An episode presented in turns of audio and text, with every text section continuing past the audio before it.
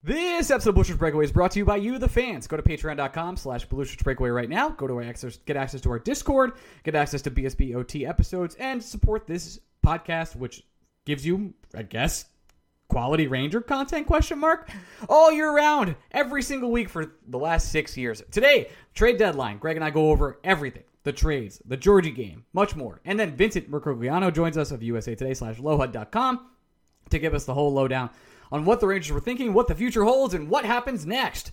All today. But before that, here's Mark Messier, our good dear friend. Hi, everybody. It's Mark Messier, and you're listening to Blue Shirts Breakaway, the number one Rangers podcast.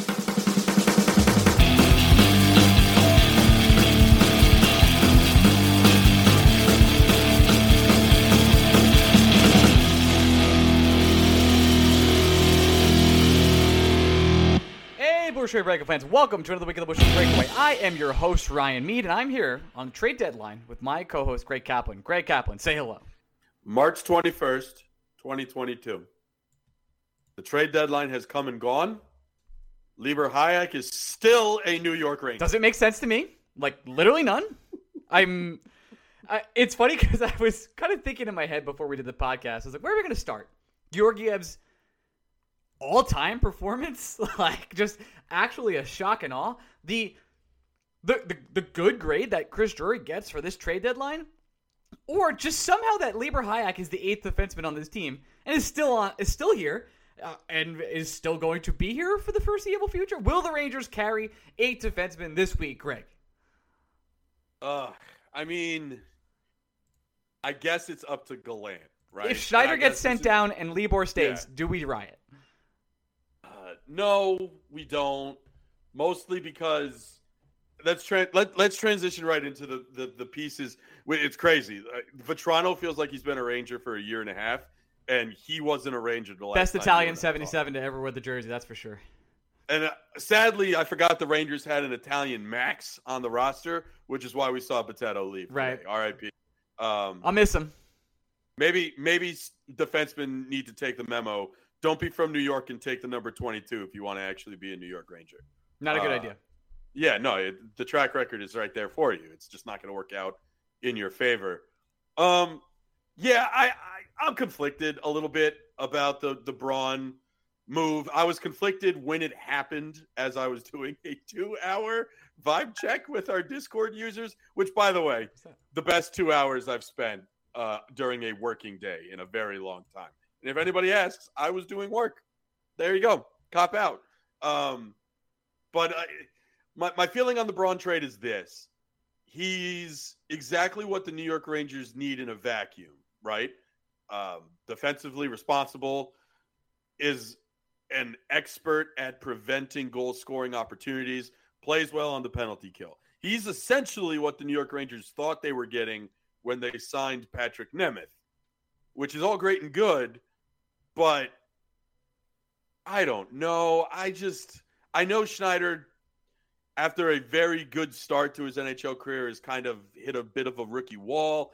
I know he had, took a couple bad penalties in each game. Didn't take a penalty for his whole career as a Ranger, as uh, that that whole career being like 11 games, and then took Yeah. took two games in a row. Yeah, I, I I get it, and I also get that if he goes back to Hartford and he plays meaningful minutes in Hartford, and he continues to play and develops chemistry with guys like Zach Jones and Nils Lundkvist, that it's not a bad thing, and the Rangers are going to technically replace him in the lineup with a guy who also is not bad, but I'd rather just I it that to me felt like a superfluous move, which is you know, winning teams can do those kind of things. And I guess it's also nice to have the option, right?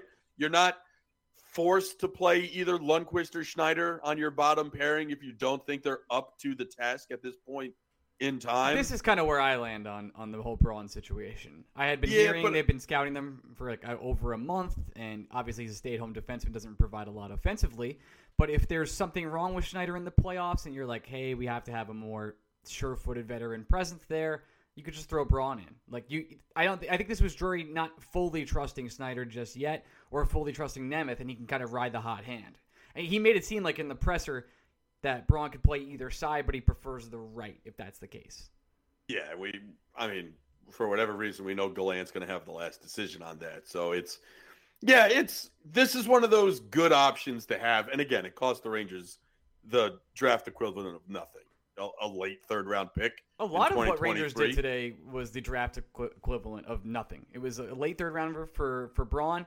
Uh, obviously, Potato was uh, for Nick Merkley. Then uh, we'll get to Tyler Motte, but he was a fourth round pick in 2023. And then we'll do the big Copp uh, trade in a couple minutes here. But I thought I thought Drury overall had a, a tremendous deadline. It's everything we kind of said on the show the last couple couple weeks. Now I was thinking, what would have been a home run for the Rangers, and how impossible they kind of were. You and I, I think, were in agreement that Pavelski and and Giroux were the one and two, right? If we got those, it's like the next big step, and those are difference makers for the New York Rangers. Well, Pavelski got extended, and Giroux nixed the Rangers, so that's those two were just out of play. After that, JT Miller was probably in play, and he didn't get traded as well, and it seems like he's going to get an extension that starts with a nine in Vancouver. So that was also out of play and out of hand for the Rangers. With those big swing home run plays no longer available to them, I think Chris Drury did the best what, with what he could on an open market with $32 million of cap space. Sitting here today saying he gave up virtually nothing about the future I know he gave up two second round picks. He gave up a conditional first, which, which was an Eastern Conference trip, uh, trip final. I mean, if you're in the Eastern Conference final, you're not complaining about anything. You don't give a shit that you gave up the first. You don't. Yeah, congratulations. You traded the 28th, 29th overall pick. Who gives a fuck? You don't care. I promise you no. don't care. And the experiences and the memories are worth way more than that first round pick. I promise. But for overall, Drury, to me, A minus grade. I t- posted on Twitter and just it seems like he didn't get caught in the hype that other GMs were doing because I think there were other trades, notably the Chiarot trade that we didn't really discuss on this podcast, and some others that were teams. Dude, were... the, dude, the Hagel trade. Like I, I understand the prospects the Lightning gave up are kind of nothing burgers, but two first round picks. I get that Hagel has control. He was a nobody before this season, a fucking nobody, and I, he's having a great year. I'm sure it's going to work out great for the Lightning. But you're going to tell me you're going to give up two first round picks for that guy? I don't know. I, even the Rakell trade was was a, a, hefty like a hefty price for the Penguins to pay.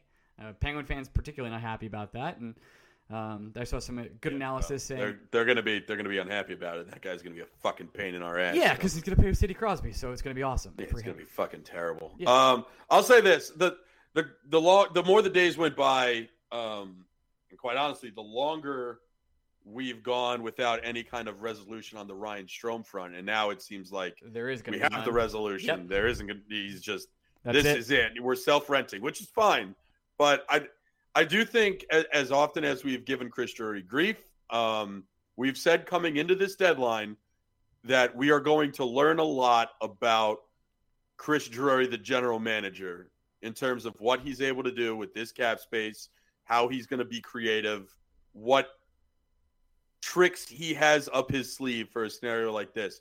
And I think we have, we, like you said, we have to give him full marks because not only did he make three moves today that all make the New York Rangers better and a more complete team and a deeper team, he also didn't trade a single major asset that he won't be able to use to replace Ryan Strome, right? So you, you think think about the future. Think of what it's honestly going to take to get a Mark Scheifele or someone like that. He kept his 2023 first round pick, which is gold. He kept Nils Lundkvist. Hell, he kept Vitaly Kravtsov, who you and I agree is a nothing in terms of a trade asset. Less than two, less than one percent or two percent that he plays for the Rangers again. Maybe just zero. Less than less, less than zero percent if it's humanly possible. Right? Because again, just think about it, Ryan. If there wasn't room for him when Sammy Blais was in the lineup, they traded for Andrew Copp, Tyler Motte, and Kaapo Kakko is three weeks away from coming back. Who is he replacing in this lineup? No There's one right now. Less room now. No one right now. Not at all. Yeah, Maybe next season if they can s- somehow uh, have a summer of love and get it back together, but I don't really see that. If the Rangers did nothing today, stood pat, didn't trade Vitaly Kravtsov, we'd be getting force-fed bullshit from the front office about how Vitaly Kravtsov could eventually come back over for the New York Rangers and play a meaningful role for this team in the playoffs. It's not that was never going to happen if they did nothing. They did, and you include Vatrano, they acquired three forwards, and they don't have room for Kravtsov, which is fine. He's not coming back. That's the way we've always said it. But they they're keeping that bullet until at least the deadline, and you have to respect that. And I, I also, you know, let's give credit where credit is due. When when today started, in my eyes, and probably your eyes, I saw three of the 12 forward positions in the Rangers lineup that the Rangers could clearly upgrade from Brodzinski, McKegg, and Hunt. Those were the big three. Yeah, because we don't count Um, Reaves because Reaves is just staying no matter what happens. Right. He's he, you you understand what Ryan Reaves is. It is what it is. But those three were the big one. Uh, Vatrano was already here, and he replaced a position that was essentially what Morgan Barron, Tim Gettinger, right? So He replaced Hunt and Hunt moved taken. down. That was it. what the Rangers needed to do was go out and get someone who could make a difference offensively at 5v5. They did that with Andrew Copp. They needed to go out and get someone that could play penalty kill minutes to eventually give Gallant a reason to not play Greg McKegg. They did that twice with Copp and Motte, both of whom could play on the penalty kill. And then the Rangers have this luxury where they can keep Hunt in the lineup until Kakko is healthy. And then Kakko comes in and bang. You now have 12 NHL forwards playing at one time for the New York Rangers, something they haven't had all year. They have not had this all season. And because of the work of Chris Drury over the last five days, the New York Rangers can now skate 12 NHL caliber forwards, all of whom serve a purpose, all of whom are flexible in terms of where they can play in this lineup. And more importantly, they they do things this team needs them to do. The New York Rangers have been bleeding at 5v5 offensively all year. Andrew Copp isn't Sidney Crosby. He isn't, you know, Patrice Bergeron. He's not that kind of guy, but he makes your lineup deeper. The Rangers can finally roll three actual lines. Roll four. Filipino's gonna Filipino's gonna play with real players. He's not gonna play with dudes and cab drivers anymore. It's gonna be great. No, it's a full team now, and uh, it really kind of looks like this. The top line to me stays stays as is. Kreider, Zibanejad, Untouched. Lafreniere. Untouched. Agreed. Then the second line, as soon as Kakko comes back, is Panarin, Strome, Kakko. That's what I need to see. That's just what has to and, happen. and and for the time being, it's totally fine that Vatrano is going to eat second line minutes because he's a guy who complements what the two other players does well. Totally with you because then it, then it goes Copp, Chytil, and Vatrano in the third. Then you go Motte, Goodrow, and then you're Hunter Reaves in the fourth, and you're you're cooking. Like that's a deep That's a deep and fun bottom six. Those, those guys are burners, they're grinders, they're fighters, everything you want to say in hockey terms, uh, of characteristic wise. Those those are the guys you finally got. These are the best players that Filipinos ever going to play with. I mean, he'll Yeah, and- Chytil did play with Lafreniere and Kakko for like what three games once last year, and after that, it's kind of been downhill. But not not just that. We talk about how Reaves is going to stay in this lineup regardless. The Rangers went out and acquired a forward who is defensively responsible and stout for the record in Tyler Motte. Where if your second line has Goodrow and Motte on it, almost doesn't fucking matter what Ryan Reaves does. They they have they're going to surround Reaves with two guys who can carry his ass. So Reaves can just go around, do whatever the fuck he wants to do. Hit people as get hard as he can. Fired up. Yep. Yeah, get the team fired up. Get be a force in the locker room. Be a force for good on the bench. I'm not worried about Ryan Reaves dragging down the fourth line like he does, even with our guy Kevin Rooney. A lot of people asked me today, "What does this mean for Rooney?" You know what it means for Rooney? It means Rooney's going to serve the role he's meant to serve as the 13th forward, which is totally fine. That's a solid to fine 13th forward you have right there. And that A leaves guy, if you Brodzinski do and plug him in the lineup. on the way out because Barron's gone now. We'll talk about Barron in a second. Yeah, and you know, McKegg. Listen, the Rangers want Hartford to be good too, right? That's part of the reason why they went out and got Nick Merkley. They also signed a college free agent. Um, another reason why Potato was shown the door because they have they need more minutes for more guys. But the Rangers want Hartford to be good, and from talking to someone that may or may not play for Hartford this year, an area of improvement for them was playing defensively in their own zone. McKegg will help Hartford in that regards, and I'm pretty sure he's going to go through waivers unclaimed. So it's the Rangers made their own team deeper. They made Hartford Ah. better. Everything is trending upwards, and you have to. We've been very hard on Drury, and I promise you there will be times where we'll be hard on him again.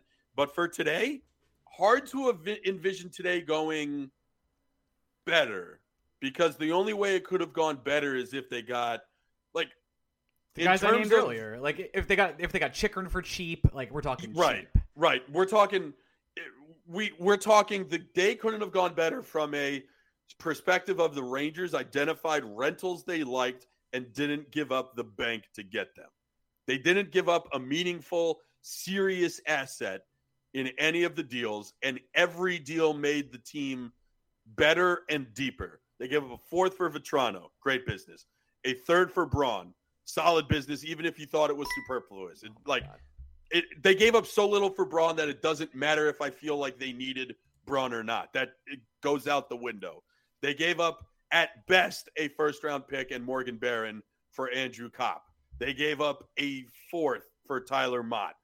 This is this is just great asset management when you keep in mind that the New York Rangers have to find a 2C that's already under control for next year, which means they need to use Lundkvist in that deal. They need to They'll use every to use asset they have in that deal. on under Yeah. their control because without Yeah. that, you're not going anywhere. And we'll we'll have a plenty of time to talk about Ryan Strome's future. I promise, because we do this podcast every week, 365. Uh, but for right now, let's talk about Andrew Copp a little bit more. So he gets traded for Morgan Barron is, is the prospect that goes. There was talk about defensive prospects going. I was hoping it would be Libor Hajek. It was not. Robertson also ends up staying, which I was surprised. Uh, good for Morgan Barron. Uh, hopefully, he can earn a bottom six spot in this Jets lineup. He was, uh, you and I kind of wondered constantly why he was underused. I don't know what happened with him and Gallant, uh, but he is 24 and he's proved all his doubters wrong a million times. So I hope When was, goes. when was the last trade deadline that brothers were traded on the same day to different? I don't know. I have no idea. Um, Were the Lopez brothers ever Where's traded hockey's- The Lopez brothers. in, in NBA? oh, the Robin, Robin, and And Brooke. um, and Brooke. I don't know. I feel like the st- have the Staals. No, because Mark was never traded and Jordan was never traded. It was just Eric moving around Yep. like a fool. Um, Great trade deadline for the Rangers that day. Oof.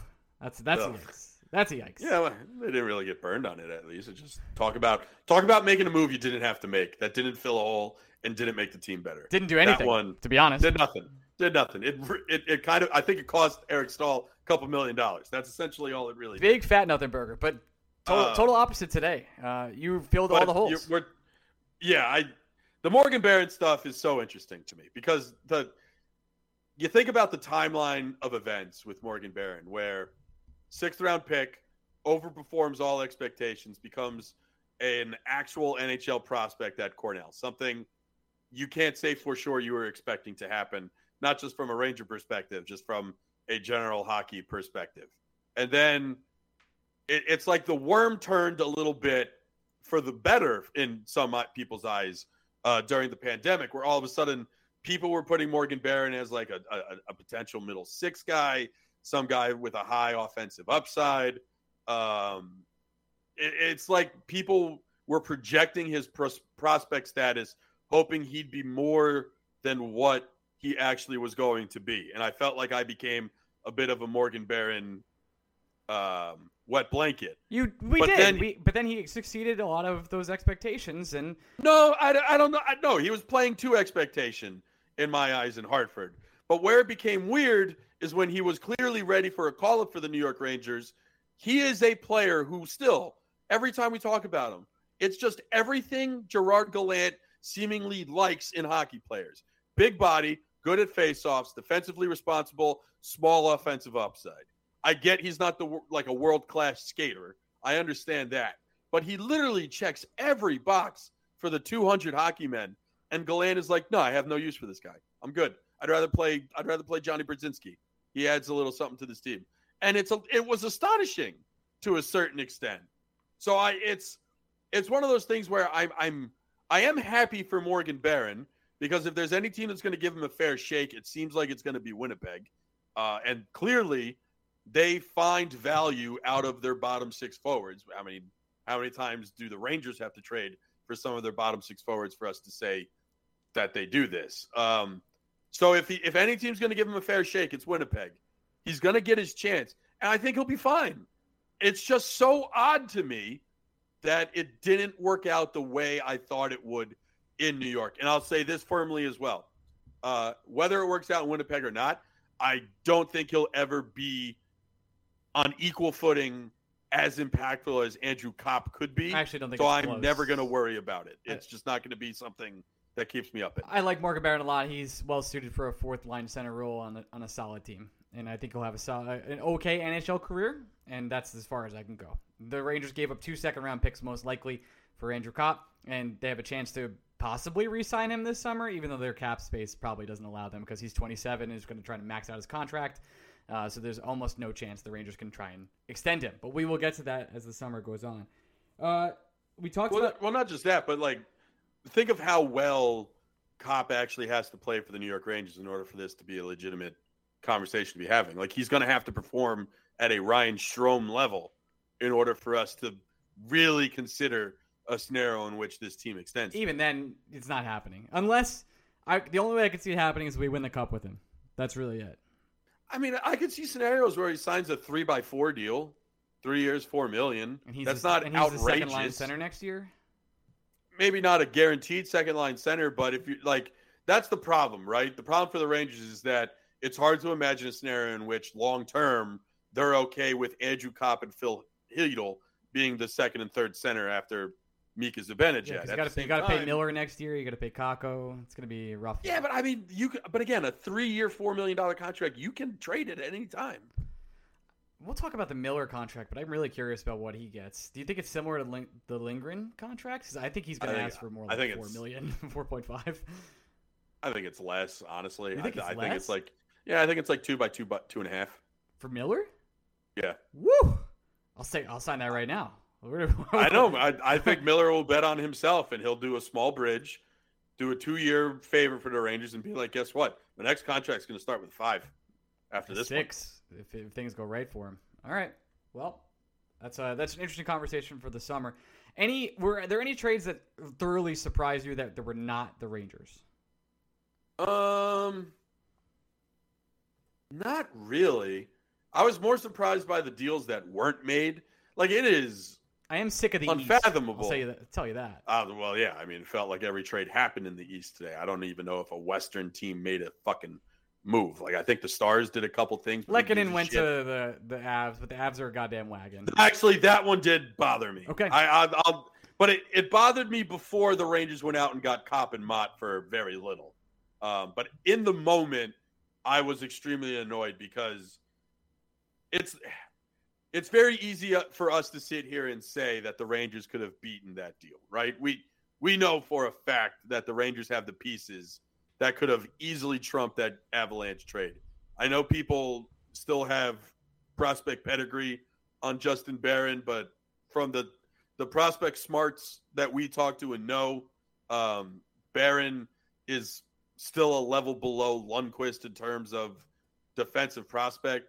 On face value, it's very easy to look at that deal and say, "Boy, fucking weird." The Rangers weren't more heavily involved there, but listen, You gotta. You also have to put the relationship actually into perspective here. You got to not not only that, but you know, as much as I like Lehkonen, and as much as I thought if you just got Lehkonen, like if Lehkonen was the one move today, I think you could have stepped away from this day being like, well, the Rangers got a guy that checked every box they needed to fill. Um, and Lehkonen, you know, you have the option of team control for next year. So if either you can sign him again yourself or flip him again yourself and recoup some assets, but it's hard to look at that Lehkonen trade and be as disappointed as I was in the moment when we remember that they got Copp and Motte, who do more or less the same thing in two spots that Lehkonen does in one spot. So it's a, the Rangers made themselves deeper as opposed to trying to pay a higher price to make themselves better in one area. And it's, you know, different strokes, different folks at that point. What, what would you rather have? Would you rather have Lehkonen and McKagan in the lineup, or would you rather have Copp and Mock? You know my lineup? answer. I don't have to answer that for you. I, Yeah, well, yeah, I- you- you're yes. a McKay hater. You're fine. Uh, Drury Drury did exactly what we asked him to do, which was make this team as good as possible for the, the pieces they have right now, which is the probably the MVP and the Vezina winner, uh, the reigning Tor- Norris winner, Artemi Panarin, Mika Zibanejad, who's uh, Mika March has been absolutely insane, and then also uh, Chris Kreider, who's having an absolute career year.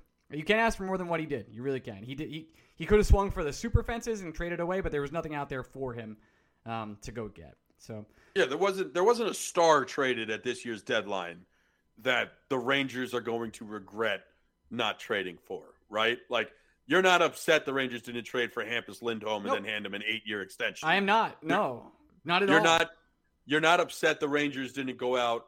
I the people that were getting upset about Giordano, I just I can't bring myself to be upset. No, It- and you made the great point. He, you know, he chose to go to the Leafs, so the Leafs could only. Yeah, also I, I saw the quote he had today where he was like, "No, I I was cool going anywhere." Yeah, Yeah, uh, okay, cool. fucking bullshit. By the way, whether he actually said those words or not, Ron Francis made it his job to send that man to Toronto, which is fine by me. Whatever, do what you got to do. You, you Um, can't not give the first captain in your franchise history what he wants. You can't do it. right.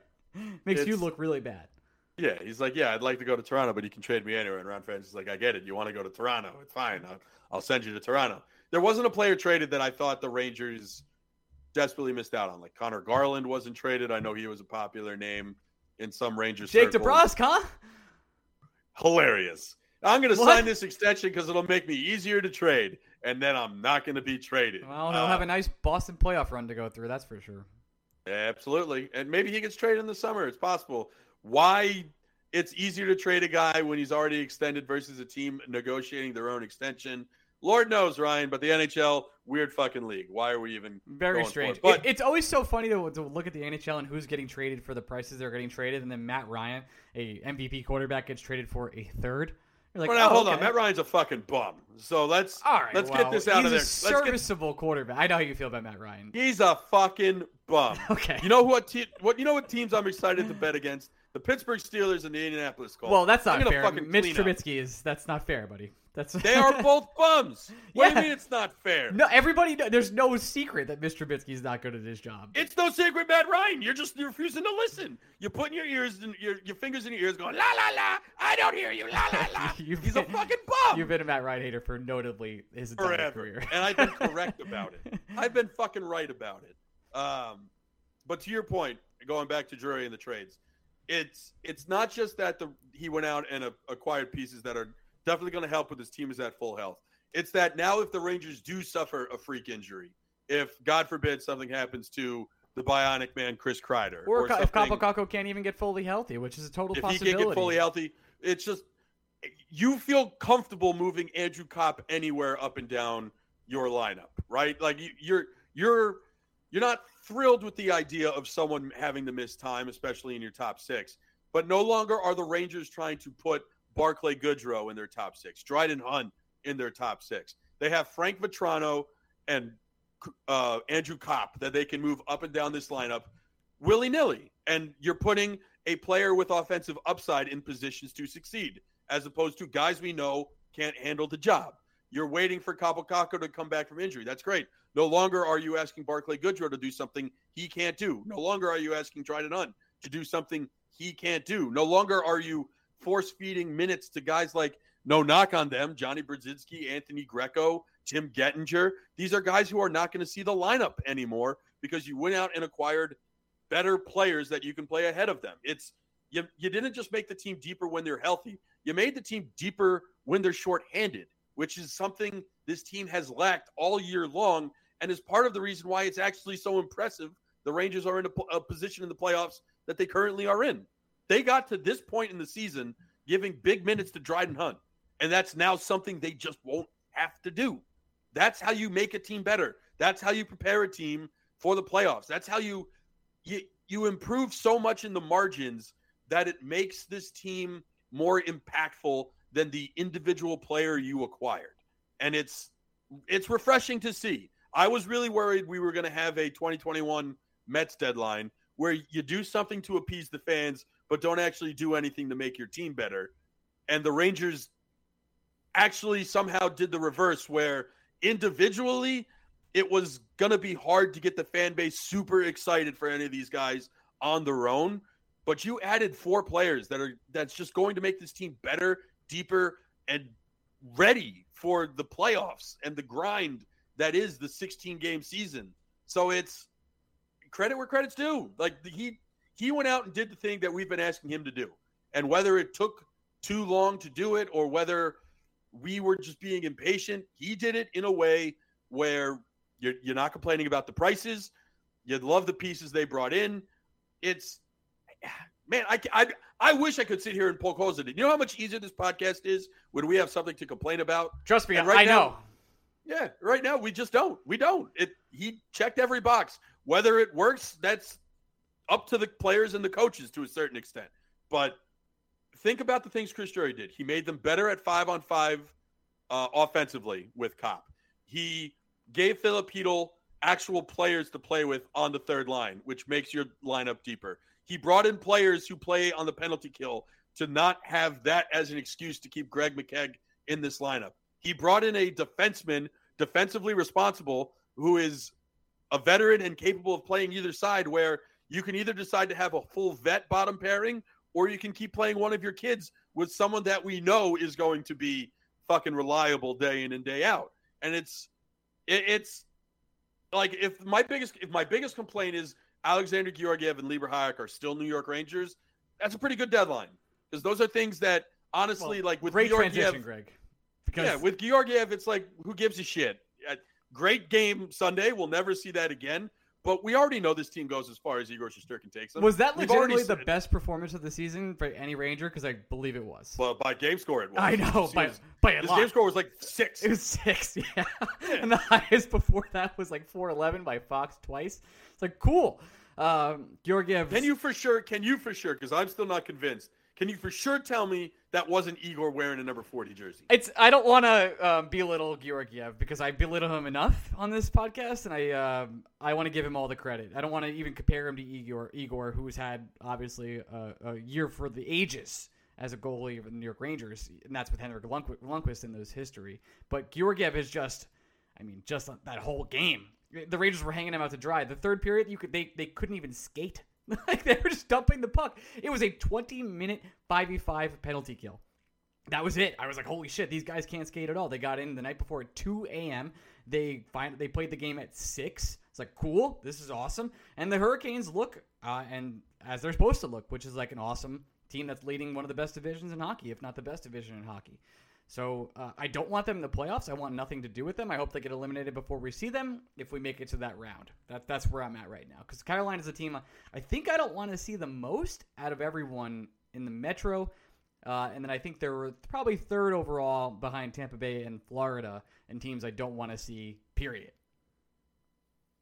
Uh, I definitely don't want to see them in the Metro, just because their style of play is so drastically polar opposite from the Rangers that it's just it's it's always going to be jarring to see.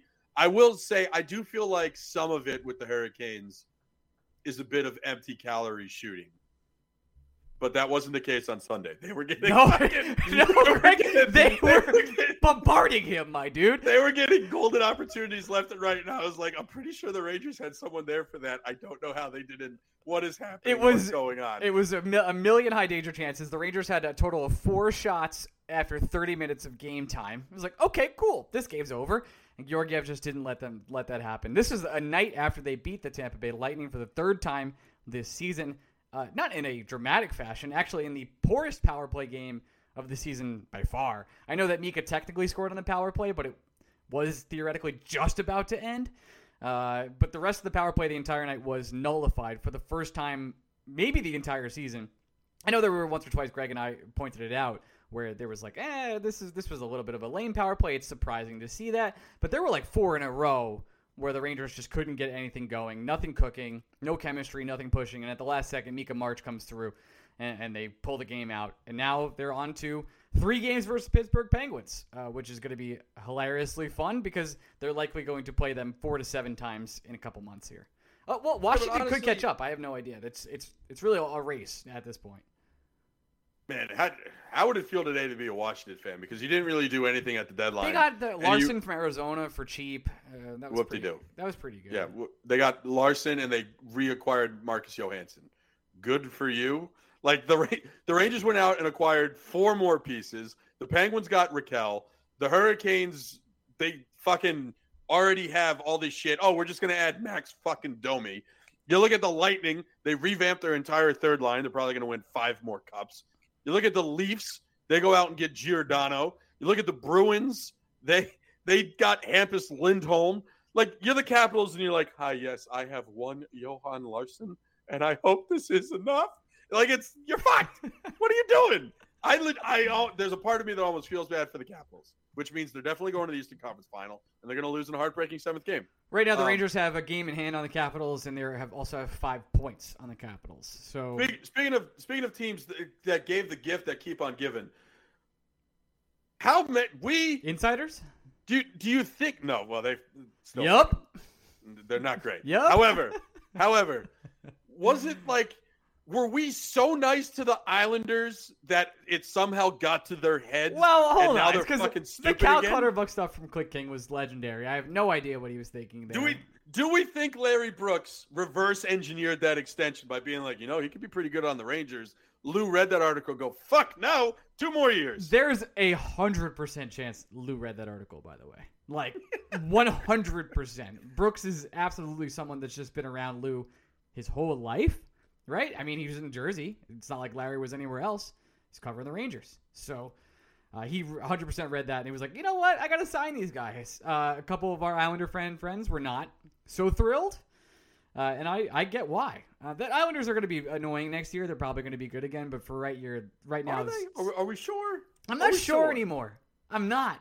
I, I was sure, but I thought they would do like some selling at this deadline, and maybe like try and advance themselves for next year, and they just didn't. And I think what was the the quote from Lou? Uh, was it uh, "We're just gonna we're not getting We need, we need to make hockey trades. yeah we're not getting new players. We just got to get better." Like, okay, cool. all right. Uh, good luck with that. Meanwhile. Chris Um, Chris Drury, yeah, I'll replace my entire roster. This yeah, is it. j it's. I mean, the New York Rangers went through the entire. Again, I- it's how many times do we have to say it? But they went through this deadline. They didn't trade Zach Jones. They didn't trade Matthew Robertson. They didn't trade Brennan Othman. They didn't trade Nils Lundkvist. They didn't trade Ryan Lindgren. They didn't trade K'Andre Miller. They didn't trade Filip Chytil. They kept every asset possible. They did not like they traded a fourth round pick. How many times do we have to say those don't count? They, they traded two fourth round picks. How many times do we say those don't count? They traded a third round pick that's going to be bad because New York Rangers are going to make the playoffs, so it's going to be 90 plus. They traded a conditional second round pick that might become at best the 29th overall pick in next year's NHL draft. They gave the Jets the option of having the Rangers the the Blues second round pick this year, which will be after uh, 55 because the Blues are going to make the playoffs, or the Rangers second round pick next year, which will likely be after 55 because the New York Rangers are not a team that's going to all of a sudden take a step backwards. We don't think in the year 2023. So the New York Rangers, they kept everything, all while making their team significantly more interesting. The, like I, I, if you want me to stop short of saying significantly better, I will. But again, they're better at 5v5. They're better on the penalty kill. They have a better option at defense for a fifth D man and can now do essentially whatever the fuck they want at the sixth D spot. They're what what more could you have wanted these Rangers to do from the collection of players that were traded today? Like if Giroux was going to tell you no and Pavelski's going to extend in Dallas, I don't see a single player traded today where I was like, man, I really wanted him. Like the only one I regret a little bit, it was Lehkonen at the time, but now I see the vision. But it, honestly, I'm just mad the Penguins got Rakell, but I don't wish the Rangers did necessarily. God, the Metro I'm just upset that they. I just, I, I'm fucking upset he went to Pittsburgh. If he went to fucking, the Blues, like know, ESPN Calgary? reported. oh my god, right? I thought I was losing my mind. I put it in our insider You, you put it in the chat. I was like, Rakell no to way. the Blues, and you guys are like, Greg, are you breaking news? I was like, no, ESPN just said that. Don't look at me. I legit, I was like, Greg, you have a, this is a huge scoop, my dude. Like, I, I went and did latest on Twitter. I was like, Greg's the only person that has this. I have no idea. it. I, I looked up the screen. I was like, oh fuck. And but they just did it in a way that was like ESPN announcing a fourth round pick in the NFL draft, where they just put the music and then put the graphic I up know, there. I know. And I saw it and I was like, oh, that that's so annoying because it was coming right on the heels of Lehkonen. So I typed it in there, and then everyone was like, wait, do you know something? And I was like, wait, do you not know something? What? What? I, I, I, didn't want to play newsbreaker. I'm just telling you what ESPN told me. Uh, before we get to a couple quick five star questions, uh, is Kevin Weeks the goat? Because I think he is. It- it's the memes are endless. It's funny as hell. He's literally outscooped every other insider by minutes, and then they have to quote him and just say "yup" with a question mark or, or a pointing arrow. It's very embarrassing. It It really was, is. it was a It was a tough day for the man. Tough day for Friedman. I think he took the hardest of L's. Yeah, because I think today. Friedman is legitimately the probably the best insider bef- right now before Weeks the- did his thing. In, yeah, in uh in in the BW era, right? The before weeks era. yeah, before uh, Weeks, Friedman was the best. Like Fried, Friedman Friedman was Skype, and all of a sudden Zoom comes into the picture and takes over the market. and that was it. And all the other insiders like Dreger and obviously LeBrun, like they did LeBrun have one good scoop? He was like, "Hey, I think he might be. I can't really tell. Not sure. Not really. Can't tell. I don't know. It's not finalized." It's like, what, I mean, I, what are we doing? Credit where credit credit where credit is due. Dreger had the Rangers getting Copp, he did. but then waited 48 minutes and said, "Might be picks, might be prospects. Not really sure yet." And I'm like, "Those are definitely the options." Those are the only things you could do. you you, you nailed it in terms of what's possible. Uh, but um, shit, you got me off off track. What was I saying We're before talking about you insiders. asked? We're talking about weeks. Oh, the easiestly, easily, easily the best Weeks video was when he just pulled over and he's like, "Hey, Kevin Weeks here, breaking news on the side of I-84," and it's just like, what? What, are doing? Why is the man? You could have just pulled out. You, he was literally. He didn't wait for a rest stop. Didn't wait for a tech stop. He could have pulled over anyway. He's like, nope. I am just physical side of the road. Uh, what was it? Was that the Nick Paul one? I think. Yeah, well, there's the other one that, where he uh, was in bed. There was one where he was like he was in the basement of ESPN. I was like, what's going on? This is the best. He was in the closet for one of them. He was in a hallway. He had a trash bin on his head for one. The start he started so hot because he started off at the barber. And then for some reason unbeknownst to any of us he went from the barber to like a hudson riverside stroll in jersey for some reason and then got to his car to drive the on i-84 and was like all right got another one. We're gonna stop here. The, the man's a legend. He's unbelievable. Uh, let's let's go to some five star questions, then we'll get to our guest Vincent Mercogliano. Uh, this is from CMAS. Uh, Chicago goes straight you're back. pissing me off say, say what it actually is Uh, uh, Seamus, Seamus, Seamus, Seamus. There we go. Uh, what's Chicago. wrong with you were you joking the first time you said that Yes, I was. I don't think you were. That one I knew uh, for sure. Okay. Uh, Ch- Chicago goes straight straight back to Panarin and his drum line when he comes back. Yes, yes. Uh, that's it. That's all I have to say. Um, PJ. yeah, I'll, I, I will say this. I saw a couple people saying like, "Oh, the Rangers should just put Copp on the second line and move Strome to the wing." Um, while it might be a fun idea, why fuck with something that works, right? it There's so many things. It, what didn't just work, it excelled. Yeah, like there are so many things that I agree the Rangers should tweak with. Like Lindgren isn't playing to the level Lindgren normally plays, so I am all about moving K'Andre Miller up. There, there are things you can tweak in the lineup where like it's not quite working how it used to, so why not try something else? But with Panarin and Strome, that's one that just fucking works. I don't think Strome, like you, you make Strome less valuable by moving him down the lineup. I don't. I just if it ain't broke, don't break it. So let's just. There's so many things to tweak that that ain't that ain't one of them in my mind. Just just keep it there. If you want to take Strome off PP one, you and I have been on that train for so long. But as far as five v five, let Panarin have his boy. Let don't break up the romance just yet, and you know, no need no need to break something like that. PJ Smith asks, "Is Drury a Hall of Famer regardless of his tenure with the Rangers? If not, does Hall of Fame in terms of player, I guess so. I would say no. probably not. But he won a couple cups, so he's probably going in. The Hall of Fame is a joke. Yeah, I don't really understand that. Honestly, the only Hall of Fame I care about is Baseball Hall of Fame. And even then, they're Um, assholes. they're assholes, but like outside of Harold Baines, I don't think there are wrong players in the Hall of Fame, right? Um, I always but- go back to the Bill Simmons pyramid. It's like it has to happen. yeah, yeah. I mean, I just I don't understand the Basketball Hall of Fame. I don't quite get the Hockey Hall of Fame. I don't quite get. Everybody gets into the NFL Hall of Fame. You breathe in the NFL, you get in. It's crazy. Yeah, the only Hall of Fame I've ever cared about is the Baseball Hall of Fame, and it's probably why I get so angry when the writers are fucking stupid. I'm gonna skip some of these because one's about chickle, uh, chicken and waffle solstice and equinoxes. That's my own personal holiday, so I will skip that for now. And I'm also gonna. I saw that it was what was that yesterday? Yep, yep. Chicken and waffle equinox was yesterday, uh, and then I'm also gonna skip the question about uh, who's who in the Mets or Yankees is most likely to get va- refuse to get vaccinated. Uh, the answer is just Rizzo. There you go. And probably Well, the, well, the answer is Brandon Nimmo. yeah, I uh, we did friend- it. Nobody, nobody. Again, it, annual segment on the podcast is nobody cares about your fantasy baseball team. All I'll say is a guy in our baseball league who owns Brandon Nimmo came to me today and was like, "Do you have any interest in Brandon Nimmo?" And I go, "Is he vaccinated?" He's like, "Oh shit, I forgot about that." And I was like, "Yeah, no interest if he's not going to play 81 games. I'm sorry. Yeah. I don't have." I am uh, extremely interested in seeing what happens with the Yankees and Mets when opening day comes. So we'll see about that. Uh, yep.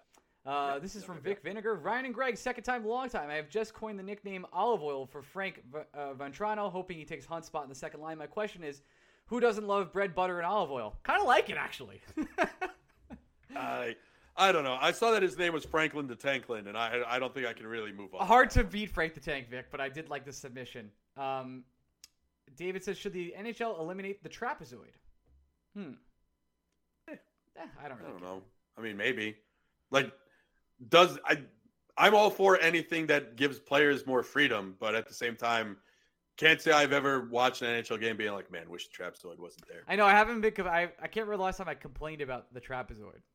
Right. But I, again, I'm not going to sit here and say that it's good. It's kind of just one of those things where, like, I don't think it prohibits goalies as much as maybe some people think it does. We have 16 So- questions about it was Igor net versus the Hurricanes. So no, I'm going to give credit to Georgie on this one. Um, Yeah, I'm just saying. Look at the evidence. Uh, did you see? Did you see one shot of uh, Igor sitting on the bench? Because I don't remember remember seeing. I don't one. remember right? him either. It's very interesting. Uh, should this is from Beezer34? Should the NHL eliminate offsides review? And if not, maybe we should only give it to the refs of the real time replay and no super slow mo. I I would say yes, but betting is a thing now, and it's going to be taken very seriously. The rules have to be Well- taken very seriously. This this has been one of the long long running Greggy takes uh, for all sports where I'm fine with instant replay. It's the slowing down of the replay I think has gone too far. I you want to review things in in soccer they don't slow it down. You see everything in real fucking time. Um, I'm all for replay, but I don't think you should have the ability to move things frame by frame. And I think that like I'm all for getting the game 100% right, but I'm also just, I don't know, the human eye sees a thing the way it sees it. And it, just feels, it has always felt unnatural to move something so slowly that you're now seeing things by the frame that we've never been able to see before. I'm, I've always been a big fan of just, you want replays, that's great, but it has to be in real life speed. And if, if you change your call based on how you see something on instant replay, in real time, I'm not going to argue with you. It's just like to me the example I always use is when we're talking about like whether a guy stayed on the base or not on a stolen base. Like he clearly beats the tag, but for a brief millimeter and millisecond, his chest is up in the air, his arms are outstretched beyond the bag, and his leg or his thigh isn't quite touching the bag, and all of a sudden he's out. Like that's not the point of instant replay. So I, I I'm all for instant replay only in real time, and I know that that'll never happen, and I'm on an island here. You are. I'm going to read two more uh, here. This is from Chris from Florida. Shesterkin has lost eight times this year. Do you really see Shesterkin losing four of seven in the playoffs?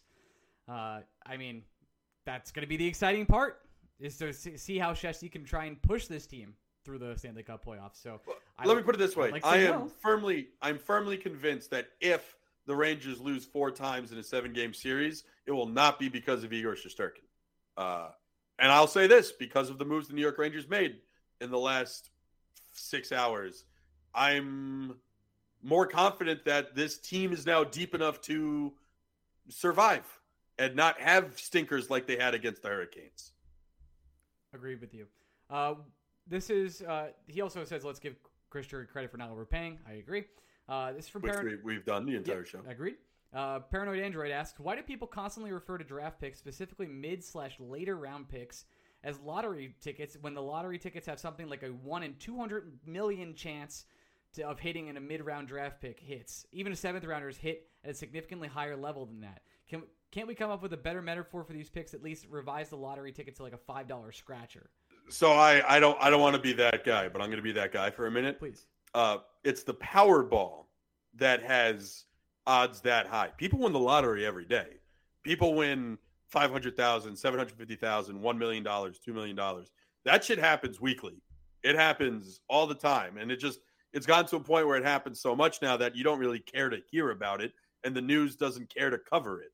Um, but like it's when the Powerball gets up to three hundred thirty-eight million dollars or five hundred million dollars that everyone's like, "Ooh, I wonder if someone's going to finally win the lottery." That's he's thinking of it from a Powerball perspective and not like a how the lottery is actually intended perspective. People win the lottery every day. But the whole point here is rather that how do we name these these mid round prospects? Like a third round pick probably has the same amount of chance to hit as a seventh round pick, even though it's a third rounder.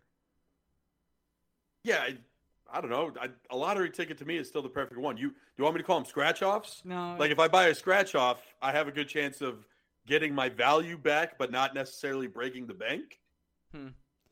All right, that's a good one. Uh, this is the last question from Bronx Harlem Hockey. Legit question: How do you guys find the time to watch all the sporting events and stay on top of everything? I barely have time for the Rangers. Uh, we are freaks. Freaks. Freaks. Just straight up freaks. Freaks. Uh, I watch way yeah. too much Premier League and I watch way too much Rangers. Way too. much. I mean, there there are parts of it that it's this time of year. It's nice and evenly marked out, right? Like we're not going out of our way to watch other hockey games, so we don't care if every hockey yeah, game like starts at people seven are always o'clock. like, "What do you think about the West?" It's like I have no idea. I don't. I don't go. Yeah, I we'll- don't. I don't watch the Western games. I, I yeah, see we'll them when bring we'll bring people on who cover the Western teams to tell us how the West is doing. But like, I don't know this. The, the they're very friendly with the NCAA tournament where everything gets staggered out, so I get to watch it. Uh, soccer not, starts nice and early. You get those ten o'clock games. You don't got to worry about a whole much interrupting your soccer. Um, Yeah, my soccer day's done by like 2 p.m. the latest most days. Yeah, it's. But to answer the question here, yeah, we're freaks. Yeah, We the answers were freaks. yeah, I'm a nerd. I'm a loser. I don't have his friends. I don't go out. Uh, And all our know- friends, guess what? They're just like us. So it's it's terrible. All right, Yeah, uh, like I saw, I saw a good deal of our friends this weekend. You know why they were here? They came over to watch basketball. we all great. sat and we're like, we're losers and we like basketball. And that was it. I wasn't there, but that's what Greg did. So That's what Greg did. uh, I watched soccer. I like a shit ton. All right. Oh yeah, no, my bracket. By the way, completely fucked. Yeah, I mean, you're not Uh, the only one there, Gregory. Yeah, no, it the, the SEC fucking sucks. But hey, Mac. Metro Atlantic Athletic Conference champion, The St. MAC. Peters, baby. All We're. Sweet Sixteen. We're all we're all peacocks. Gotta let me fly. All right, let's get to our guest, Vince Bercogliano. We'll be back in a couple minutes, and then we'll go with him for the rest of the show. Transition. Hey, we're back with our first and only guest of the day, recurring guest, Vince Bercogliano of USA Today slash lohud.com, uh, beat writer for the New York Rangers. Vince, how are you, my friend? Good. A, a little disappointed that you've had me on the show like eight times, and you usually get my name right, but you just messed it up. Did I mess it up? We'll, we'll move. We'll move. No way! Yeah, Merc- all right. it's Mercogliano. Didn't I just say that? Mer- Mercogliano. Oh my god, Yes. it's been a long day. Th- th- thank, thank you, guys. Vince, have I have I ever gotten your name wrong? All I'm saying. Gregory's a real Now, journalist. Gre- Greg strikes me as a little more thorough with the pronunciation research. So, well, there's no doubt about that. Uh, speaking of speaking of research, let's start with the hardest, hardest, hardest journalist question I have. Uh, Uh, will the Rangers carry eight defensemen? they can carry as many as they want. There's no roster limit anymore. That's the smartest question. There you go. I guess I, I- I guess to to dumbify Ryan's question, if we're getting right into the weeds, in your humble opinion, after hearing Drury talk today, after the moves they've made, do you think Braun is here to replace Schneider, or is Braun going to be more of a super utility man? That is a great question, and we we tried to ask him that like three different ways today, and did not really get a fully straight answer. He said it's going to be Gallant's call, which I'm sure ultimately it will be, but I'm sure also that when he made that move, he had a pretty good idea of which way they were going to go with it. See, now here- here's what struck me about the way he answered and I'm going to kind of nitpick his answer here, and I, you know, you could be a little bit off, but he within his first answer about Braun, before he was asked about who was going to come out, kept referring to him as a right-handed defenseman, and we wanted to add depth on the right side and the right side. So to me, reading the tea leaves there, it sounded like they acquired him to play on the right side. He's a right-handed defenseman. Now, I- asked Drury this, and I've heard this from other people in the last couple hours that he does have some experience playing on the left. He's played in the league a long time, and he's played on both sides. But obviously, as a right-handed shot, and that I know that's where he's played for Philly on their top pair, by the way, for the most part this this season. He's been on the right side. My hunch is that especially when they're going to play, let's call it the the heavier, more physical playoff style teams, that there's probably a pretty decent chance they're going to pair Nemeth and Braun. I, I think it wouldn't shock me at all to see them maybe rotate it a little bit for these last 19 games of the regular season and maybe give Braun some looks on the left side to see if that's an option that they, they might want to go with, especially if, if Nemeth has struggles. Although I do know that they feel that he's been better since he came back from being in and out of the lineup with his wife having the baby and, and the lingering COVID stuff. So I, I, I think that they feel better about the way that Nemeth has played in the last couple weeks. And if you were asking me to make a prediction, my prediction is that you're probably going to see Nemeth Braun more than Braun Schneider. But you know, I, I, I would like to think that you'll probably see somewhat of a rotation. I don't think they're going to keep Schneider on the NHL roster for the next month plus and not play him at all. So you'll probably see all three, but I would not be surprised if if the plan, especially by the time the playoffs get here, is to go with the two veterans. Over under 1.5 times Libor Hajek sees, Hajek sees the ice again. A uh, barring a couple injuries, because obviously, even if there's one, you still you would still have, Braun. between Braun. Yeah, you still have Braun, Nemeth, and, and Schneider. It would take at least two injuries, I think. And then even at that point, they might call up Zach Jones or Nils Lundkvist. So I, I don't think you're going to see Libor Hajek in the lineup again unless something crazy happens. And I don't think you're going to see Julien Gauthier in the lineup again, again unless something crazy happens. What happened with Gauthier where he lost favor? Before before we get into Gauthier, I, the more pressing question here, Vince, is the trade deadline has come and gone. This entire season has come and gone. How the hell is Hajek still fucking here? it's crazy. Yeah, yeah. I mean, you know, listen, it would be a shock be, if they didn't be be political with your answer. I'm the one. No, no.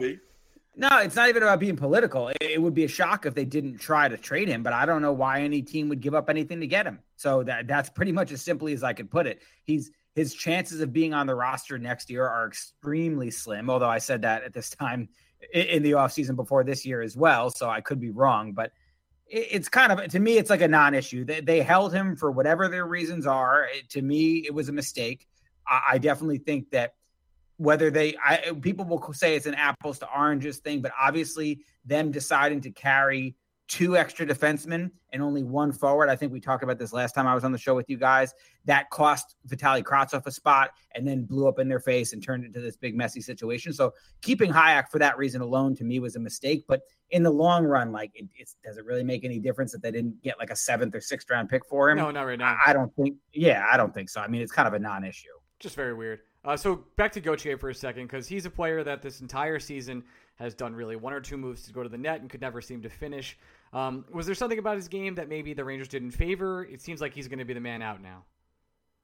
Yeah, listen, he got he, people questioned last year whether David Quinn wasn't giving him enough of an opportunity. Gerard Gallant gave him plenty of opportunities, and, and and as far as I've heard from people that I talked to, a lot of them feel that he got too much of an opportunity and really hadn't done much to earn it. You know, he he was the the main reason that everybody wanted him in the lineup was because they thought there was some scoring upside because he had put up a bunch of goals in the AHL. Well, I believe he had he has three goals in like 45 plus games this season. So that's not a whole. Vince. That's pretty close.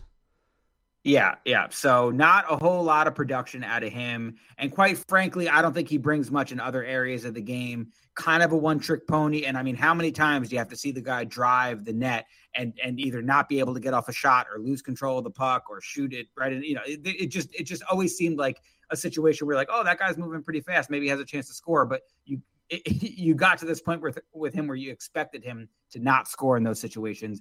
And with the depth that they brought in, you know, he's not a guy you're going to play in your fourth line. They have a handful of options that are much better than him right now as far as the third line goes. To me, he's also kind of a non-issue at this point. Like I, I don't see if you're making a depth chart of the top 12 forwards, he's like number 16 or 17 for me right now. Yeah, I, I would agree with that, especially when Kakko gets healthy. Uh, we'll get the, we'll get the Kakko in a bit, I'm sure. But I do want to get your general take on the three newest Rangers and how you see them fit in the lineup in your eyes. That would be Vatrano, Copp, and Motte. I think. I guess the way the way I want to start this is a lot of fans, and I'm sure you've seen it and have heard it, and doesn't matter if we agree with it, but a lot of fans were looking for a way to get McKegg out of the lineup. And you have to say the Rangers acquired two players specifically in Copp and Motte who seem to be able to do that for them. Yeah, well, they're going to have a lot of options for their lineup. Right away, they're going to have a lot of options. And then, especially once Kakko and Rooney come back, you're going to have a bevy of options for Gallant to play with. It's going to be interesting to see what kind of decisions he makes. I'm actually writing about this as part of my deeper analysis story that's going to come out on what day is it? Monday, Tuesday morning. Um, so I, I would say that as far as the way that those guys fit and who they push out of the lineup, Copp is the centerpiece, no doubt about it. I mean, you look at what they gave up. He's the only piece from this trade deadline that they really gave up anything uh, of significance for. They gave up the two second round picks. One of them could turn into a first rounder if they make the Eastern Conference final.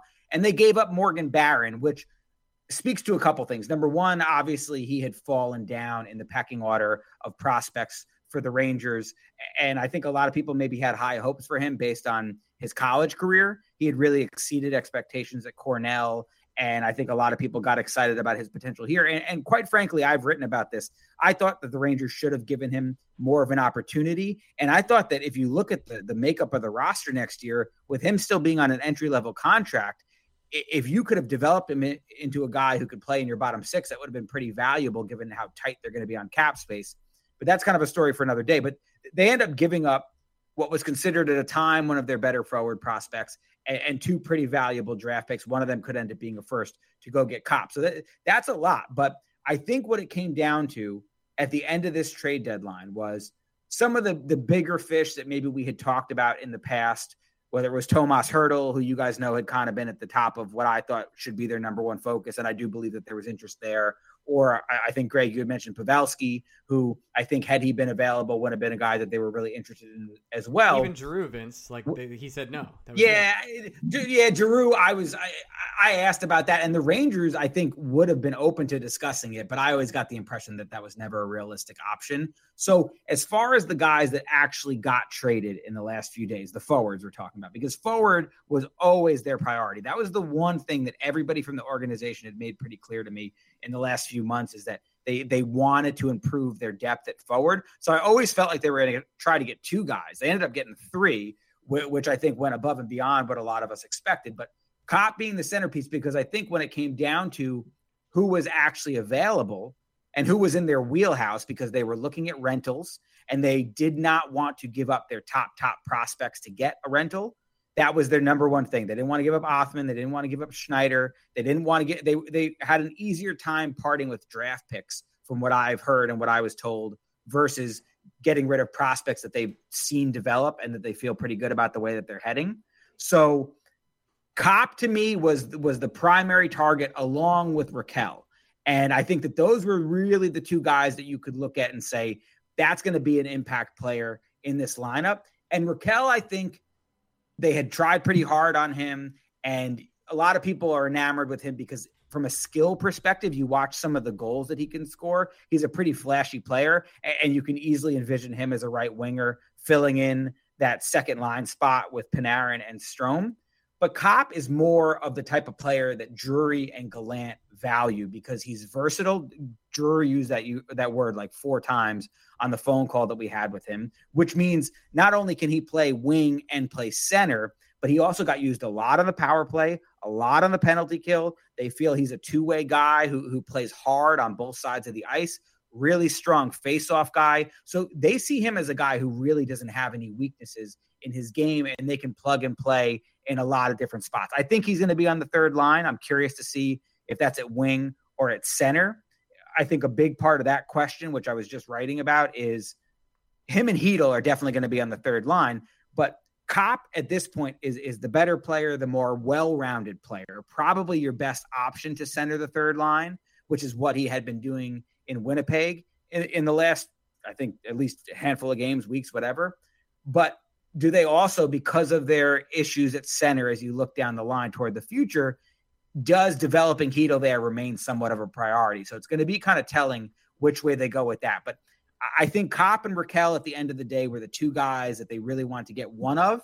And, and Copp ended up being the guy they were willing to go the extra mile for because I think he fits their philosophy a little bit more than Rakell does. And then Vatrano, they feel like is almost – maybe a poor man's Rakell because he's got that scorer's touch. He's got that high end shot that everybody talks about. He brings some speed, and it looks like he's going to be the guy, at least until Kakko gets back, that will get the extended run with Panarin and Strome. So they kind of filled that need for a guy who can score with Vatrano. And then Motte is going to be a guy who, from what I understand, is probably going to play on the fourth line.